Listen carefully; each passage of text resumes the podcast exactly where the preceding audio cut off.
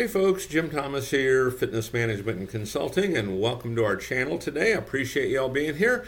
And if you're new to the channel, if you're finding us that very first time, you know, welcome as well. It's good to have you. And our topic for you today, it's boosting your revenues with effective after sale follow-up. Boosting your revenues with effective after sale follow-up. Now, before we get into our topic today, just a quick reminder you know, my focus, my mission here in the channel is I want to be able to provide as much information as I can, you know, to as many people as I can, you know, across the globe. And the best way I can do that is when you choose to subscribe to the channel. So if you've not yet done so, please take a moment, hit that subscribe button. We appreciate it. And then to learn more about me, learn more about my company, and how we can help take your business that next level, you know, be sure to check out those links below. And then as a quick reminder for you folks who are looking to open a new gym, you need funding. Uh, you're looking to acquire a gym, you need funding. Uh, you have an existing operation, you might need some working capital. You know, we can provide funding that is unsecured, there's no restrictions on use, and the basic qualification for that program it's a 680 credit score or better in all three credit bureaus Equifax, Experian, TransUnion, and a minimum income of 50000 per year each of the two you know previous years. You know, check out the links below under financing and funding options uh, for more information on that program, as well as other uh, financing programs we have available for you. So, with that said, let's get into our topic here today, and it's how to boost your revenues with effective after-sale follow-up. And so, one of the common mistakes that's made is the the the sale, the new enrollment. It becomes a one and done and what you want to do is you want to stay close to this person, okay, because there's other opportunities that can present themselves. There could be, you know, adding on a spouse, there could be upgrading the program. Uh, there could be, you know, taking advantage of personal training. There could be bringing in a friend. There could be buying retail. There could be a host of things, but we have to be there, you know, to do it and even encourage it in some cases. So, number one on my list is you know send a thank you note. Okay, and you got a couple options on this. You can uh, literally put a thank you card in the mail, which is very effective because many folks don't do that. You can send an email. You know, the, the key thing on this, don't make it just a, a cookie cutter. You know, make it a genuine message of say, hey, thanks. And I know when you when I get on the airlines, you know, they like to say, hey, we know you have a choice when you fly. We appreciate you flying with us. Kind of the same thing here.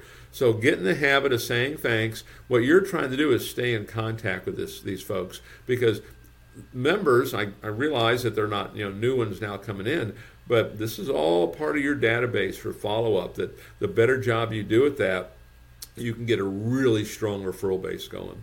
Uh, number two is you know check in, check in, and here's what I mean. You know, from an onboarding uh, uh, process, you know what we'd like to see a gym do is we like to have processes and programs in place that encourage your new member to use your gym 20 times first 60 days. 20 times first 60 days. Because what we've seen to be true is that your members that use your gym 20 times first 60 days, these are the ones that stay the longest. Okay, these are the ones that are with you year after year after year potentially, as opposed to a quick follow up. So stay in touch with your folks. Be encouraging them to come in. Have have incentives and and have different reasons for them to want to show up.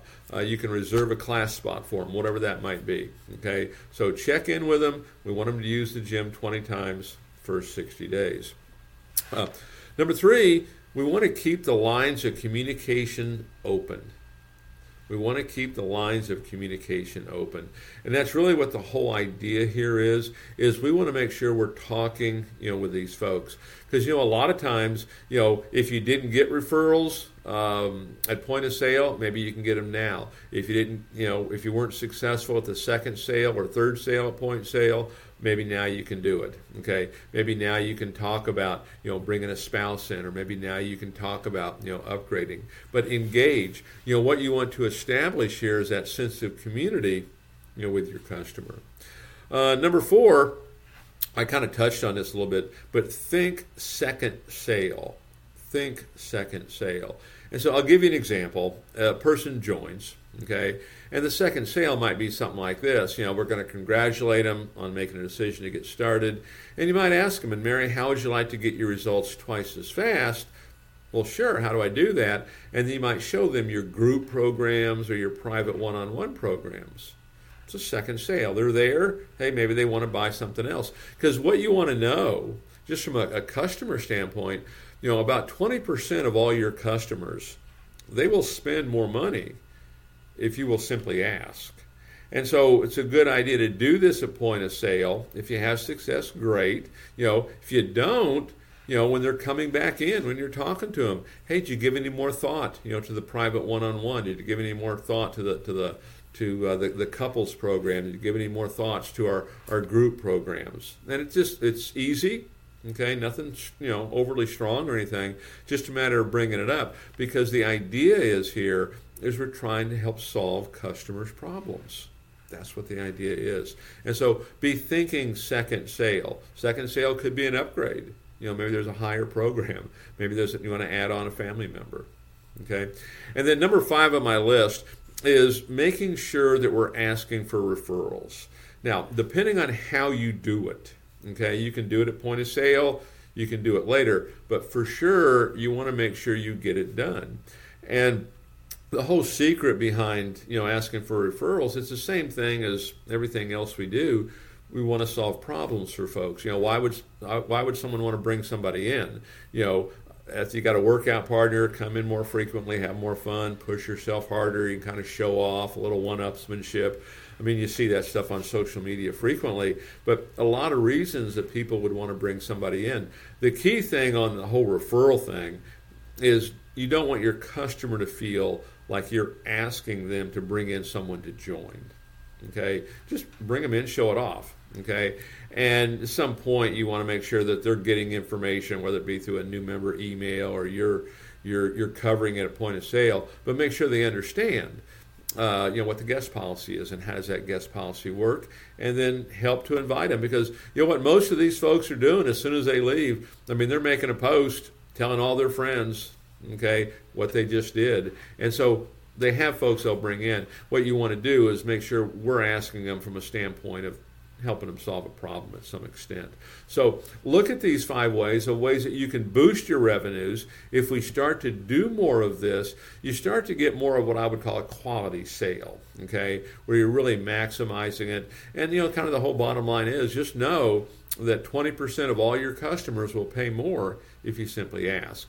We just have to make sure we deliver the value. We have to make sure we're solving problems for them. So, folks, again, my name is Jim Thomas. My company's Fitness Management and Consulting. Appreciate you being here at the channel today.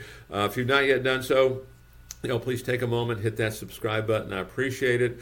Uh, to learn more about me, learn more about my company, and how we can help take your business that next level, you know, be sure to hit those links or check out those links below. And then for you folks who are looking to open a new gym, you need funding. Uh, for you folks who are looking to make an acquisition, you need funding. Uh, for you folks that have an existing gym, you need some working capital. You know, we can help provide capital uh, uh for up to four hundred thousand dollars um, in, in funding, and the basic qualification on that program is a 680 credit score in all three credit bureaus: Equifax, Experian, TransUnion, and a minimum income of fifty thousand per year. You know, each of the two previous years. All funding is unsecured, and there is no restrictions on use. You can check out the links below under uh, financing and funding for more information on that program. And again, we appreciate you being here, and we look forward to seeing you all in that next session.